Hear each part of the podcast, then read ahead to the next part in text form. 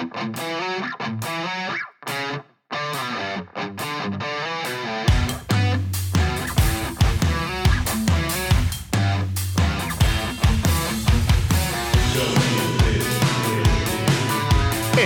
welcome to another show of Don't Get This Twisted. I am the professor, and along with me today, as always, is my co-host Tina. How you doing, Tina? Hey, Professor, how are you? Oh, absolutely pleasant. uh, you know, it's another day, another 50 cents after the tax man shakes it out of you. Gotta love that shit. Um, Hey. so today we're gonna go a little on the serious route, just because I think, you know, we've had a couple of fun shows here and there. It's time to get down to uh, talking brass tacks and real life. We're gonna talk addiction. Um, both uh, I guess booze and probably narcotics. I think they they kind of wrap into each other. Um, yeah, it's good. It's something a little different. I know we've done some kind of a serious show, but it's time to to get back on that highway and talk about some of the bad things that are obviously going on in the world still with our lovely COVID lockdowns and addiction and suicide that we talked about before. Right. But I looked into uh, a few statistics that I thought were quite interesting since we generally try to get something um, of a scientific base or some kind of thing that we can talk about before we get into personal experiences. But I found this one, and it was number one on a lot of different things that 40 to 60% of the individual's risk for addiction comes from genetics. I get that. And of course, we always, you know, I've always heard, you know, mostly with alcoholism, it's some kind of, it's steps. It goes from uh, grandpa to father to son, and it's it's quite prevalent. Um, it, it's it's quite scary actually that to think that, you know, even if you're someone who might have got um, clean, that you could still pass this genetic uh, marker over to them. It's Yeah. it's kind of weird. And I've been told it takes three generations to break the cycle. Oh shit! Yeah. I've been told that a lot because addiction runs in my family. It's it's insane how how much addiction runs in my family. And um, I was always worried about that because they say if you're, you know, you need to think about having kids if if your, you know, parents were addicts or even your grandparents are addicts because you have to have three generations to completely break the cycle so that it doesn't come up for your children. I, I found Wow. that kind of I found that kind of amazing, and it always scared me to have kids because of it. But um, I was fortunate with with my grandfather, dad, and myself. We broke that on that side, but on my mom's side, we definitely did not break that cycle. I I'm going to give you some some lighthearted addiction statistics, if if you can believe that there are some. They're Okay. lighthearted, but they're actually not long run. I think. Um, here's one: smartphone addiction. Statistics find that 33% of teens aged 13 and over never turn off their phones. Wow. never turn their phones off. 33%, that's pretty high, I think. Um, here's kind of another one video game addiction. Disclose that 12% of the boys and 7% of the girls are addicted to video games. Interesting. Yeah, I thought that was, I mean, obviously a little, a little more lighthearted for me. The the video game one hits close to home. My son's a gamer. Um, thankfully, he's working now and and doing things a little bit different, but that is kind of scary. And here's one more before we get you know too deep into it. 90% of smokers started before they turned 18. 90%. Oh wow, ninety percent. Are you serious? Yep. Started before they turned 18. Wow. Okay. So that's um, and 50 million people are addicted to tobacco products. Wow. Fifty That's a- million. That's a lot. That is a crap ton.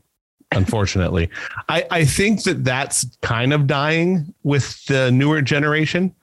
Um, I think it is in here in in the US, but in other countries, man, you see people from other countries there smoking cigarette after cigarette like a little train. yeah, I, I know it's very prevalent in the Asian community. Yeah. Um, and probably in, Middle I mean, Eastern. And Middle Eastern, and I'm Yeah. sure Europe. But I think that those that hopefully changing with the younger. I know my son says that it is like he finds that it's less and less and less cigarettes at least.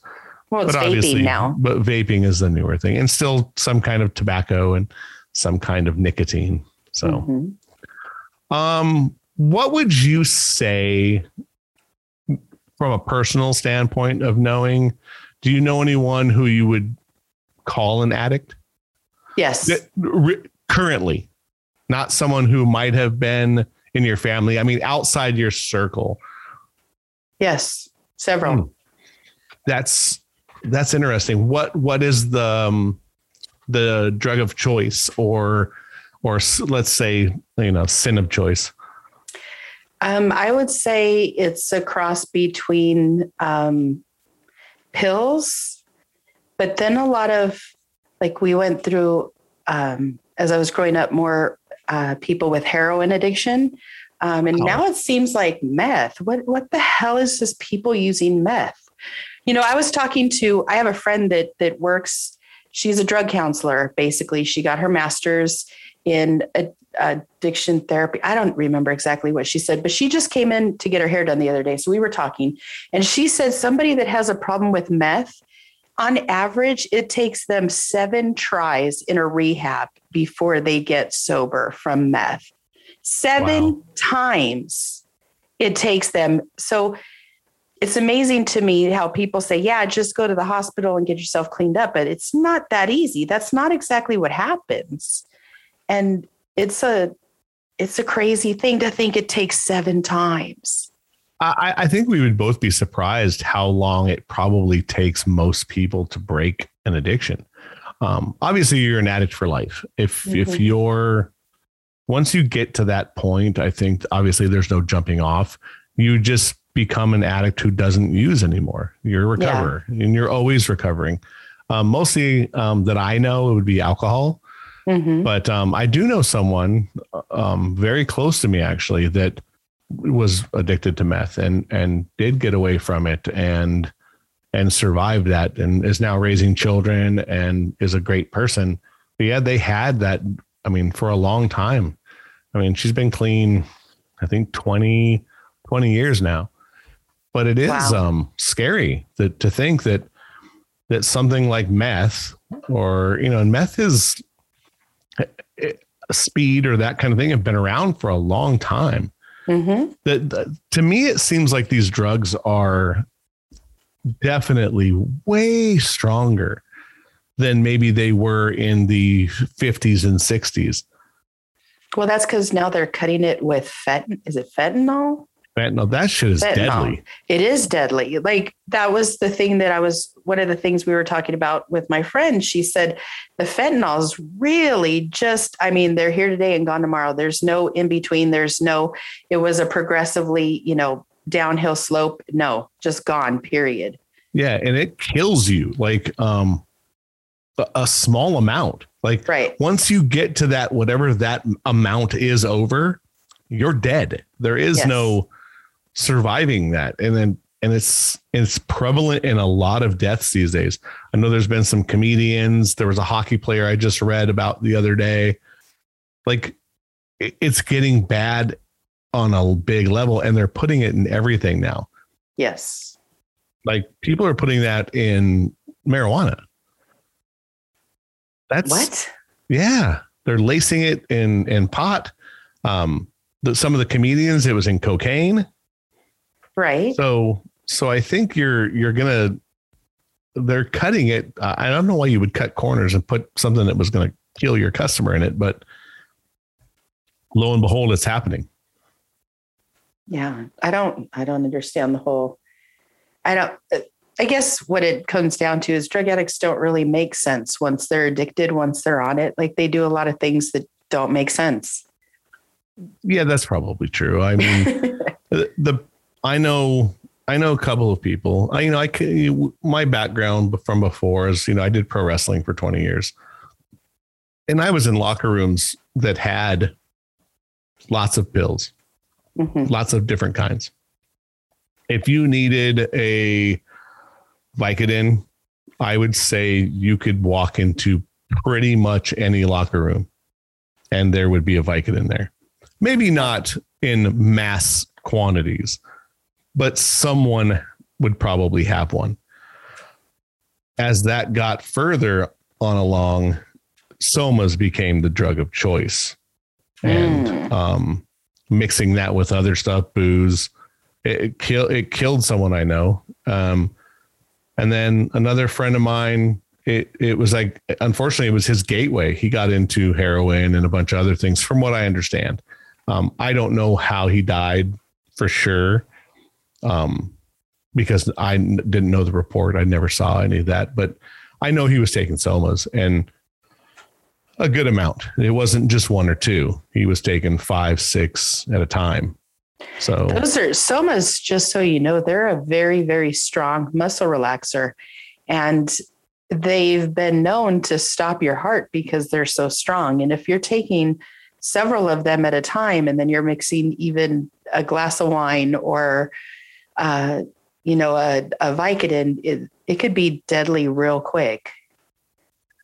Yeah it's it's it's quite bizarre that people will get to a point where they're taking massive amounts. Obviously i guess the buzz and again i, I don't know. I'm kind of a i'm a layman when it comes to this. You know i've taken vicodin for actual prescribed you know prescribed to me. I've, I've never done any kind of drugs. I've never even done weed. So for me i'm very much on the outside looking in when it comes to this kind of stuff mm-hmm. but I mean, I've been around people who have done it or mostly smoking weed growing up. Obviously, it was around me because friends that did it and obviously drinking, but I really never saw hard drugs. Right. My, to this day, and I'm an older gentleman. I've, I've never seen it in front of me ever. Wow. I wish I could say that. Um, growing up, I lived down the street from my grandmother's house and my grandmother had 13 children. And let's just say the majority, because I don't want anybody saying that I was a liar. We'll just say the majority had a, an addiction problem at one point in time or another in their life, whether it be with drugs or alcohol. And because we lived down the street, we we got all of the overflow, all of the crazy that was going on ended up at our house. So Uh, my brother and I got to see things and have a firsthand view of what addiction could do to you, which I think was the reason that neither of us really got into anything was because we saw things that, that nobody should see. I I remember being 18 and I had I, I was getting ready to get out of school and I had a bunch of friends over and we were sitting down watching TV. You know what? I may have been 17. Anyway, we're sitting there watching TV and I'm I'm on the floor sitting Indian style and I have my book in my hand and I'm doing my homework and my friend says, "Hey Tina, isn't that your aunt on cops?" And I look up and she's being arrested for prostitution and and and drug possession. So wow.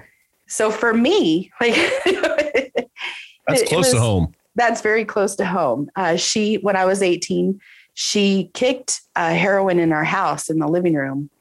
And uh, that looks like the devil's got a hold of a soul and the soul is fighting for its life. I have never seen such craziness come out of a person. It, I, I told my friends when I was younger that it looked like almost an exorcism. Like that's mm-hmm. how hard it was to kick heroin. And, and after watching all of that, you really you really don't want to go down that road. Like it, it was, it was pretty intense. We've, my brother and I had to physically get in between our aunts and uncle and, and fight them to keep our grandmother safe. Um, they burnt down the garage one time when my grandmother wouldn't give them money. Like we had a crazy life growing up and I, my brother always says to me, you know, that's not normal teen, you know, because, because yeah. for me, for me in my world, it was normal. And he keeps telling me that, like, I need to be reminded. But I think I do because it was so normal. And we did see so much that it, it was very normal. It, I, I, have a really good background in addiction. Um, my my mom, when she had her brain aneurysm, she was diagnosed with a brain aneurysm and had to have surgery on her brain. They did the surgery, but she was never the same after that. I mean, it kept her alive, but she wasn't she wasn't mentally capable of being the same person that she had always been. Right. And through the course of the 10 years that she lived after having surgery on her brain aneurysm, she also became addicted to pills. And uh, that was that was a really hard thing to watch because it got so intense towards the end of her life. Like we couldn't leave her alone. We were afraid that she would burn herself down or burn the house down because the way she she would be so out of it and and you know i remember my friend telling me this was right before she passed your mom put her head down to light her cigarette next to the stove and her hair caught on fire and i had to put her out. I grabbed her by the hair and i put her in the sink and i turned the water on and then she said braid up my hair so that tina doesn't find out wow. That's how bad that, that it got now i'm not saying that my mom was a bad person. Any anybody that knows me i don't want to hear you saying i'm talking shit about my mother. This is my personal experience with her and it was true. I'm not making things up. You may not have seen it. We were really good enablers and this is just the experience that we had with her. And i'm right. sorry in advance that you don't like it. So there. Well i mean I, I think sharing personal experiences is going to be a a much larger thing for you because most of the people probably never saw that side of her. No, no, we were so, really good enablers. well, I didn't I mean, know I didn't know that until after she had passed and, and I had time to look at how we all acted. We were the best of enablers. we really were. But family generally is. If they're loyal, yeah. Yeah. I mean, because it's hard. Nobody wants to see someone that close to you no. going down a road like that. Obviously, she came out of a surgery and got addicted to something that's, uh, you know, and, and again, it, it's just as bad. Uh, like I said, whether you're doing it recreationally or you've got to a point where you're doing it because you feel you have to, yeah, because of whatever, it, it's still an addiction, and, and and we as humans do the same thing where we hide something for somebody because for one, you want the people on the outside world to continue to have a great view of this person. Absolutely. And I think with you know it, it's a little and I don't want to say easier with with drugs because I I think that you, you go down that same road regardless. But like alcohol, I think is is a really hard one to hide because you know I know people who've been on pills who if you didn't know they can really cheat the system. Right. Because uh, I have, I mean, but uh, I mean, uh, to be fair, I knew they were on pills. And, and I think people question it like, well, they're acting a little weird. But when you're around someone who's a drunk all the time, and I don't mean like, I mean, I, I knew someone, I knew someone who used, that was a functioning alcoholic. Matter of fact, I worked with him he smelled like Jack Daniels all the time. yes. Because it just poured out of him. He sweated it out. But he was functioning like he would go to his car and take like two sips and then come back in. Mm-hmm. So he was just doing it to keep level. Because if not, he would get the shakes. Um, he ended up mm-hmm. he ended up beating it, unfortunately, because he saw his wife die right in front of him and and it and that didn't that sobered him up, not putting him down a, a different path.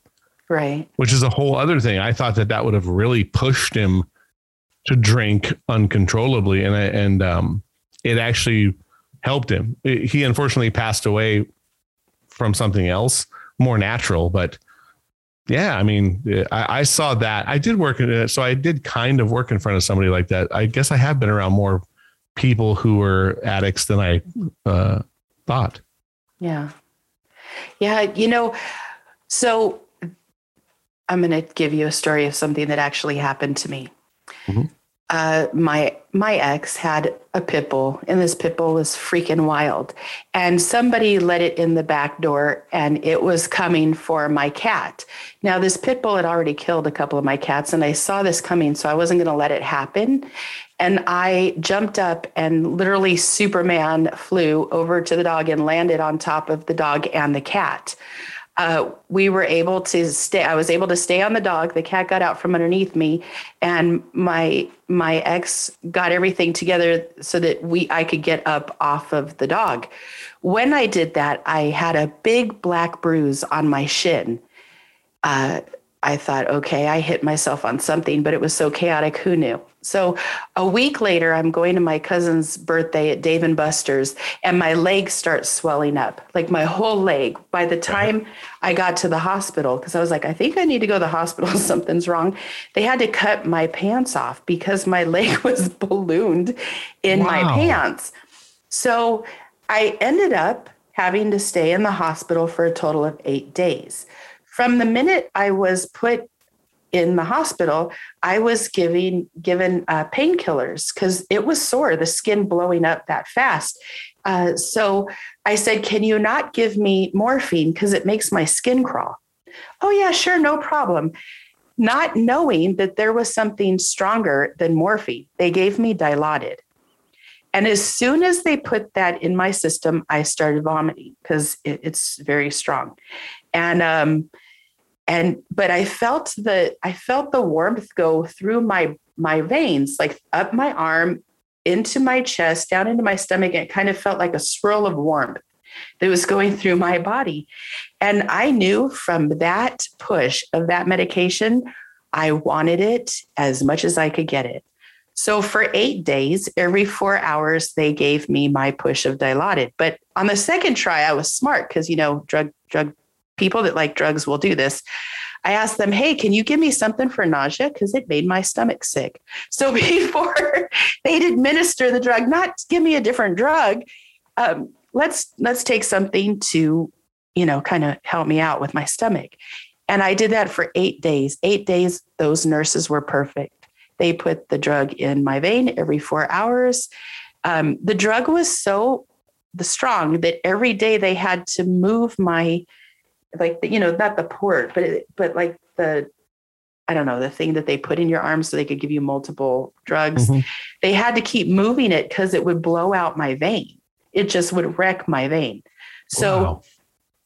so during this eight days that I had to stay in the hospital, I thought I was sleeping with Iron Man. Did not realize it was just a mylar balloon that was in the room. Wow. Um, that they never checked to make sure I went number two. So for eight days, that didn't happen either. I don't know if you know this, but like heavy narcotics will make you um, constipated. So I went through that, and um, and anyway, I the night before I left, my best friend came into the hospital, and uh, she said to me she was mad because she she saw that I was messed up and she asked me, "Are you in any pain?" And I'm like, "No." She goes, "Then why did you just tell the nurse your pain level was a 10?" And I was like, "I don't know. I had no wow. concept of it." So she told me that I looked like a few of my family members that she had seen really spun out of control and she told me that I looked like them and I took the tray and I threw it at her she left crying what and the hell? that I know that's totally not me, but she pissed me off because she told me I look like a couple of my family members. And so, I, so you didn't like the truth. I know. Are you kidding? Who would want the truth at that point? Like eight days of being in bliss. Like you have no idea. Yeah, no, I get you. So anyway, let me finish that story and I'm going to go back to the bliss. So anyway, I had to um, they were threatening to amputate my leg and they weren't telling me what was going on. And because my friend had told me that I was acting like my family members, I, I was like, fuck this, I'm out of here. So I told my dad and my ex, my husband at the time, I said, get me out of here. And we all, I grabbed my stuff and the nurses were trying to take pictures. And I was like, fuck you, leave me alone. No. They had, I had to sign out against doctor's orders and I came home because I realized that what my friend had told me was the truth and I was just being an asshole. So I left and within a couple hours time I started going through severe withdrawals. I was clinically addicted to the medication and I felt it with every bit of my being. Wow. So I had to call my mom's best friend because my mom was had passed at that time and I needed somebody to to be there for me. And of course, I'm going to call one of my moms. And I called her up and she took me to the doctor. And the doctor's like, Your heart is about ready to blow out of your chest. You're going through severe withdrawals and gave me medication that I had to stay on until the withdrawals subsided. So, anyway, going through that, I would definitely say I had an addiction to the drug because I watched the clock. I didn't, people would come to visit. Like I had so many people coming to visit, it was disgusting. And I would be like, hey, can you move to the side? Because I was watching the minutes pass until I could get my next fix. So uh. this is what was going on in my world. When, so my mom had passed and and she had she had gotten really bad at the end of her life. They were sending her to pain clinics. They were giving her medication about, I mean, just tons of meds to like where we were like, what is she taking now? Why would they give right. her that? Like pain pain management places, they just give you anything you want, it seems. And mm-hmm. that's where she was at. And and so I remember one day I asked her, I said, why don't you love us enough to stop? That that question for me has had been in my head for years for years with many people that I'd seen go through addiction. Like, why don't they love whomever it is enough to stop? So when I was on the Dilaudid, I realized my brain wasn't dialed in or it wasn't connecting the way it normally had. The only thing that was connected with any sort of passion was when I was going to get my next shot. It wasn't if I was loving my husband or making sure he was okay at the time. It wasn't uh, checking on my dad to see how he was doing because he had just lost my mom like the previous year. It wasn't anything. Like they put that shot in my arm and all the voices and all the sadness and all the confusion that I we had dealt with my mom before her passing. Everything went silent, radio silent. There wasn't even a hum in my brain.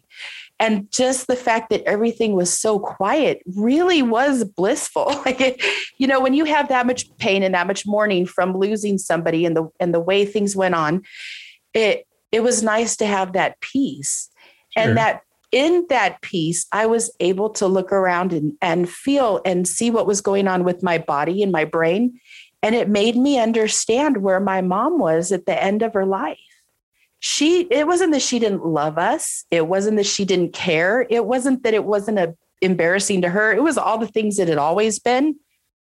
But your brain shuts off to the point where it it's not a it's not a rational thought that goes through your mind and keeps you there long enough to fix anything. It just doesn't. So it's not they're it's like they're incapable of loving on a level to stop. They're incapable of of being good enough to themselves that they get over you know overcome this. It's everything stops. And i don't i don't know why the addiction with me didn't continue like why i didn't seek it out why i didn't try other things. I think i think it was because a few people in my life would have killed me like my dad and my husband that that shit was not going to fly. Um, but i also think i my want to do the right thing and to and to overcome some of the things that I've seen. I think that that's probably one of the main things but I'm so grateful every day that I got to understand an addict's mind and not have to be an addict. Right. I mean, maybe it, it I mean, is that a personality trait, you think? That you're just not that's not your thing? Like I, I have a fear of, yeah. of um, not being in control. Right. So that's, I think that's yeah. why that's why I don't I've never went down that road because I I I have a fear of not being in control.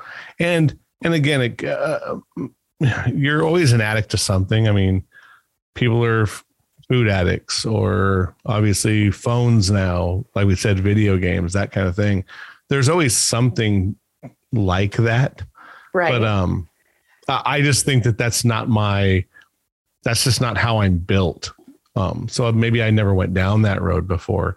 Some people end up um, hitting addiction because of uh, a flagpole in their life, right? Something happens and then that jettisons them a different way. Mm-hmm. So there's a lot of things I think that can lead to addiction. I don't. I think um, on on my dad's side, growing up, like the adults were very conservative, and my grandparents were very religious. They were Catholic, and and we all were accountable to each other. And I think that that, in a way, kind of stopped the the cycle. We all stayed so close. There was no way we could get away to be like that. Um, but also, I think too, just watching everybody else, like really on on the other side of the family there was so much you could pick the story of how bad you wanted things to be. Because there were so many levels to so many here here i'm going to tell a story. Probably won't nobody's going to believe this but here it goes. So i am at the corner two blocks away from where you lived at, mm-hmm. at the big shopping center. And uh Uh, my mom shows up. I'm, I'm with the neighbors, and my mom shows up and she grabs me really quick. She brings me home. She tells me to pack whatever I'm going to pack. We're in a car within 20 minutes and we're driving out to Tehachapi. Now, Tehachapi, back in those days, like 40 plus year, or let's say 40 years ago, there's nothing out there at all. And right. I, I got dumped out there for three weeks. I didn't know at the time because I was so young, but somebody had called my mom and dad on several different at several different times and said that they knew exactly what I was wearing and uh, where I was at and described the people I was with and said he was going to cut me up and leave me in pieces all over LA County and they'd never be able to find my whole body. And my mom flipped out we never found out who it was. I that's not true. So we didn't know who it was, but they let me come back because after three weeks and no more phone calls, like, you know, my mom was very hesitant, but they watched me like a hawk for a while, but we didn't get any more calls. A few years later, my aunt, well, several years later, because she got she she went uh, when I was 18 to try to get off uh, heroin. And she came to live with us. And I was sitting there drawing with her one day. And she said, You know, that that was my pimp that was threatening to kill you because I had run away from him. And she goes into this whole story and tells me this whole thing. And I knew the story to some degree, but I was really young. They didn't tell me the whole thing. So I'm like, Mom, come here and listen to this. So my mom comes over and my aunt tells her the whole story that she had left her pimp. And this man was out to kill her and couldn't find her because she had hid pretty well at this point because she was trying to get off the drugs even back then and he didn't want her off of them and so he went after the next best thing somebody you know one of her family members. Mm-hmm. and i'm like so you talk about like stories of like how close addiction could be and how bad it could get. Like yeah we lived it. We definitely lived it. Yeah it sounds like it. I mean that's definitely some crazy crazy shit. Yeah. And you know I, I have to say in my aunt's defense she was one of the sweetest people you'd ever want to meet. She just i don't think she loved herself. I think all of that came from not having anybody in her corner Right. I mean, that's probably true. Uh, I mean, or she didn't never felt like anyone loved her. Yeah. I mean, obviously, I think people that are in that situation that end up turning to drugs for whatever reason um, feel like that. I know that my friend had had some issues in his life that none of us knew about at least, and I was close to him. I traveled a lot with him, but I never, it never got around to that or those deep, deep conversations. So I never really knew it, and I didn't find out about it until after his passing. Mm-hmm. So when when we get there, you know, you you look at things differently. Like, look, we all have some kind of skeleton. Oh yeah. Some it's a it's a closet full of bones, and some it's just a skull in the corner. But we all have something, I think. Well, Addiction. and it depends.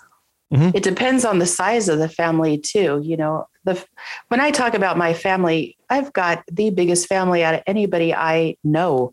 So when I say there's a lot of addiction, just because we have a lot of people in the family, sure, you Oh, know, yes. so that I think that's part of it too, you know. But again, it depends on on a region. It depends on you know um, the amount of money that people make. It seems like all of that goes hand in hand.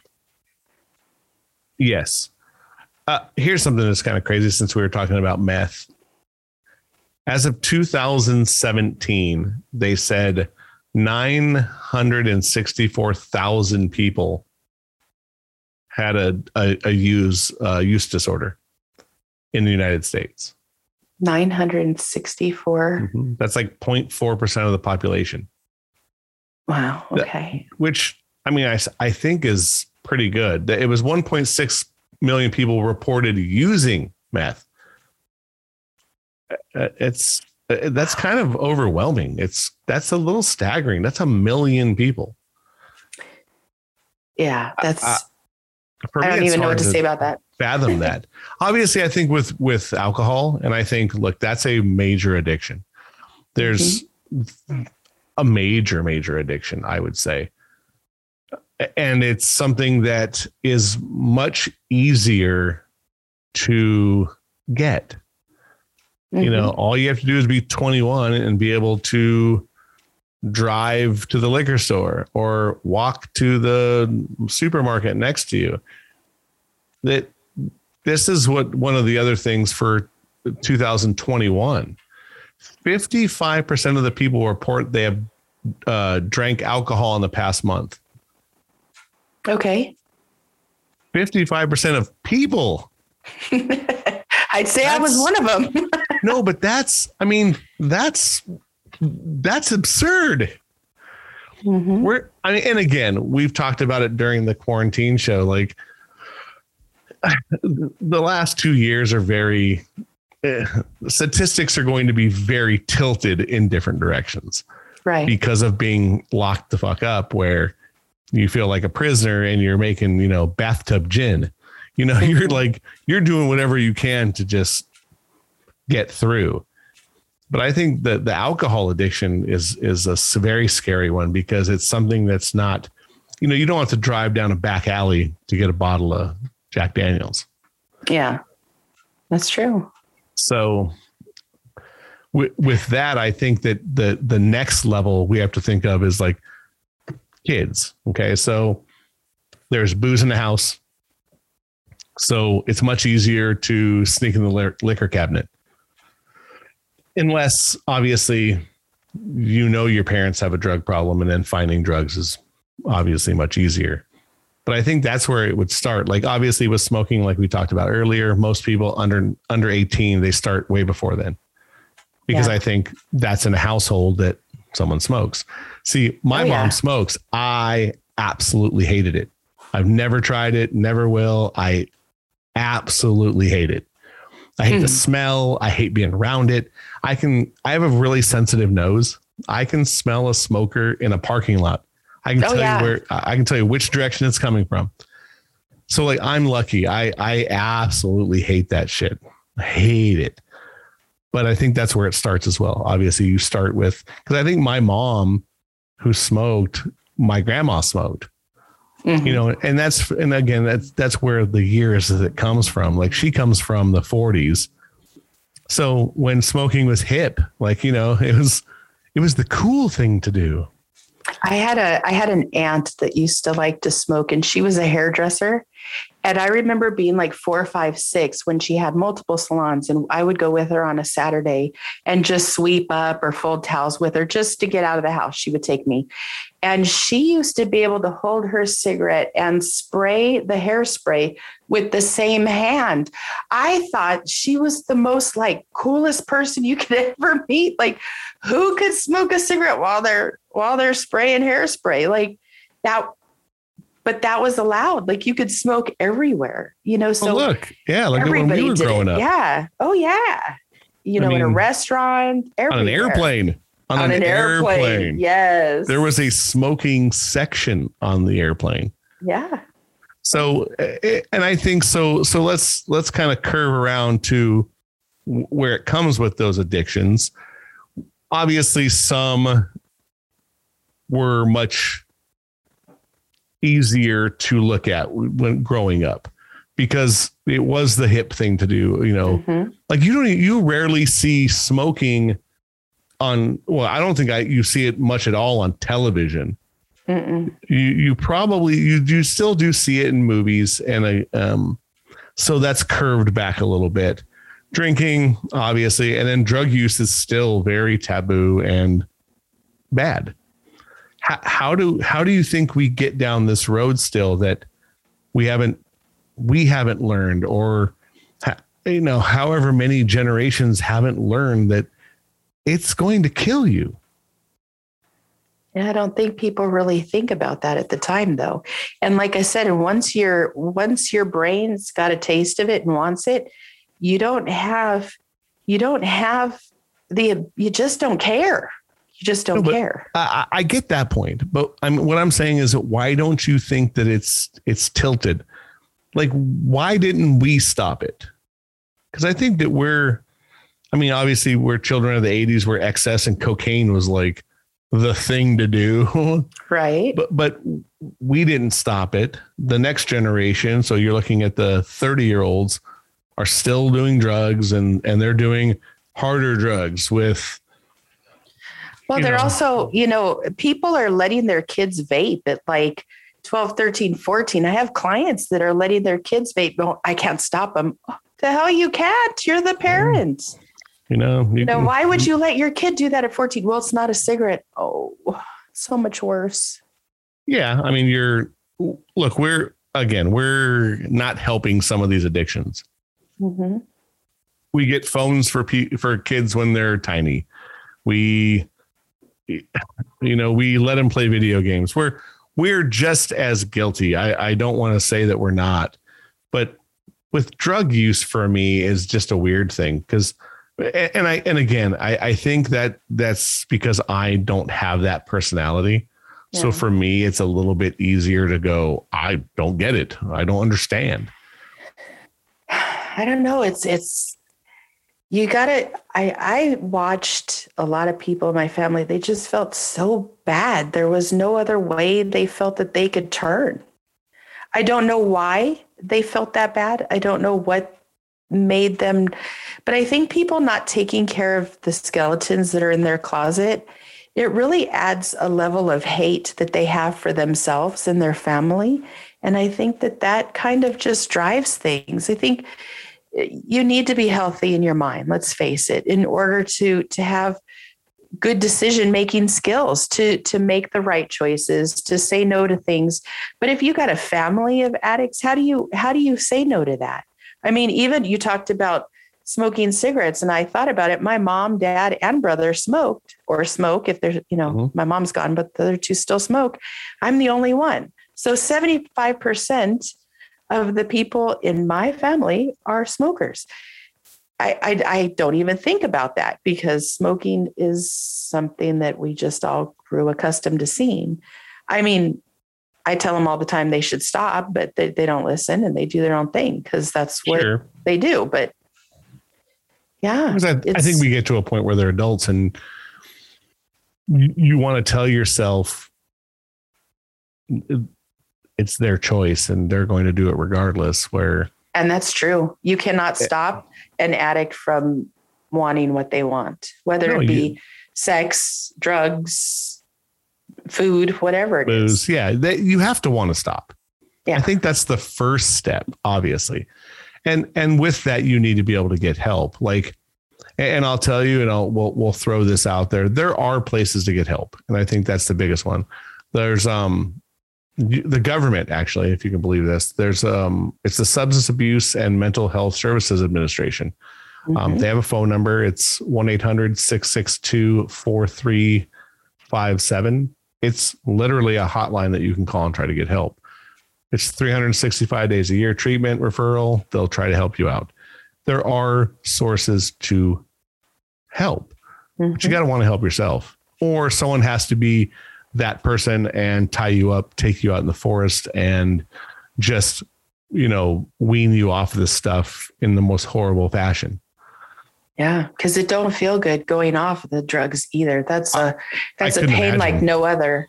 It is. Mhm. I, I'm sure it, it has to be because you're, uh, like you said before, you're trying to exercise the demon, uh, Mhm. literally. And and I, I couldn't imagine. And thank you know, I knock on wood that um I I've never had to go through anything like that. I'm I'm very lucky. Uh, I wish I would have been able to help some of my friends though. Looking back on it, um, because people asked for help, probably not the way you would think but calling in the middle of the night just to talk where Yeah. you you thought fuck these people are just being annoying. And uh, and i think it was a, a small cry for help. Hmm and it, it- and it's unfortunate you look back on it where i was like you know i wish i could have saved this person or helped or or or taken them and smacked them around a little bit and said hey it's stop you, know you're a good person you got to get past this but there were other demons that that were not helping It's not it's not just addiction. If if you look at why people do what they do, there's there's uh, sexual abuse, there's uh, traumatic experiences, there's parents that are absent. There's so many things that is that actually drug addiction or drug abuse is just a byproduct of it.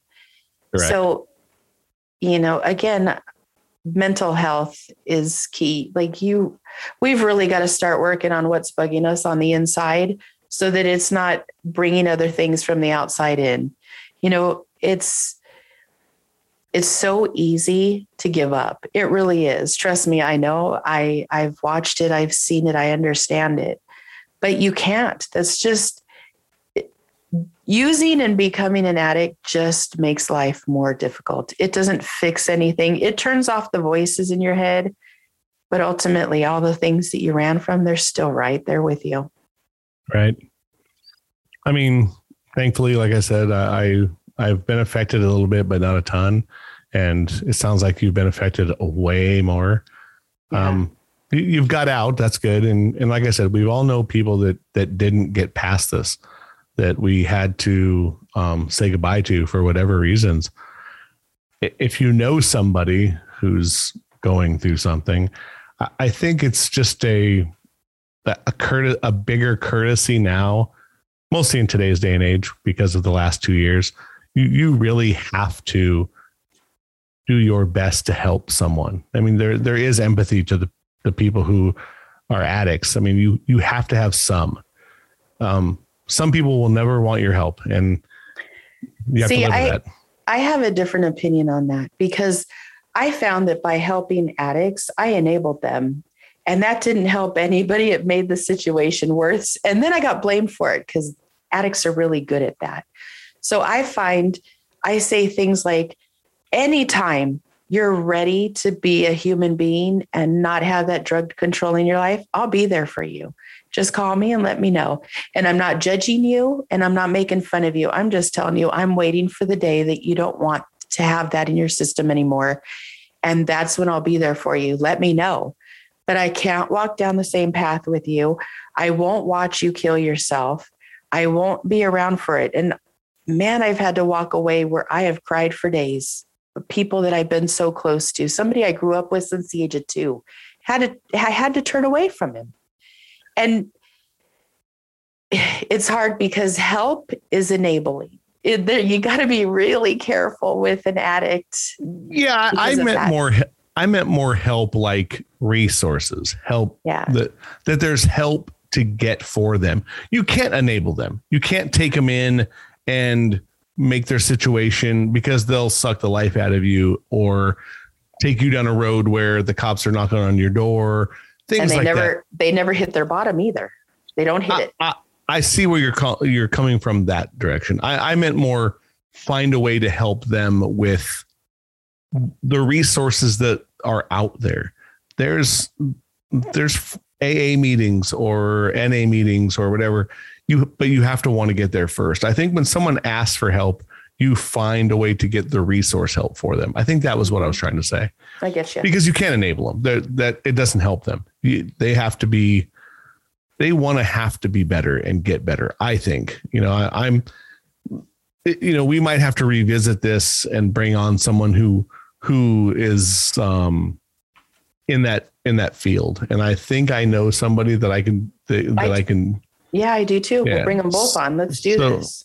I, think that that's something too, and let them really talk about that because you know I'm only seeing it from the outside looking in and and a very short arm distance away from somebody. Mm-hmm. I, I just think that that statistically, you know, looking at it from pure statistics that we talked about earlier, that there there is a still a big problem. Mm-hmm. I think it's, it's, bigger now than it's been in the last ten years because of the state of affairs of this yeah, this, that's true. The state of the world. Mm-hmm. All right, Miss. Well, we can call this one in the books for now. I think that I think I agree, and and we might have to revisit this or bring okay. somebody on that that might have a, a, a much broader range. Okay, let's do that. Um, and before we go, I'd like to say, uh, so so this is kind of a cool thing that the professor and I are doing is we get to see where people are listening. Excuse me. And I would just like to say, and I'm really rather surprised that we have different uh, countries. We have Australia, India. In India, we have four different places. So shout out to India. We have listeners in England and Italy. So, uh, for all of our listeners that are out of the United States, thank you so much and keep listening. And please get your friends to subscribe. We'd like to see how far we could get this uh, podcast going. And for our listeners here in the United States, there's so many cool places that we're seeing. Um, people, thank you, Texas and Arizona and um, Virginia, Virginia and California and all over. Those are just a few places. So I'd, I'd like to say thank you for listening to us and please continue. And if you if you have any comments, we're here to take them. So let us know. And as always, you could reach us on Spotify, Google, Amazon, Apple. You could even find us on Facebook. Please listen and subscribe because we would like to continue to do this. But thank you all for listening, and, and I hope that we could continue to entertain you. And on that, our opinion show is another one in the books. And I always like I like to say, you know, it's an opinion. Don't get this twisted. We're just trying to have a little fun. And we'll see you or hear you or hear us, whatever you'd like to see. We'll see you in a week.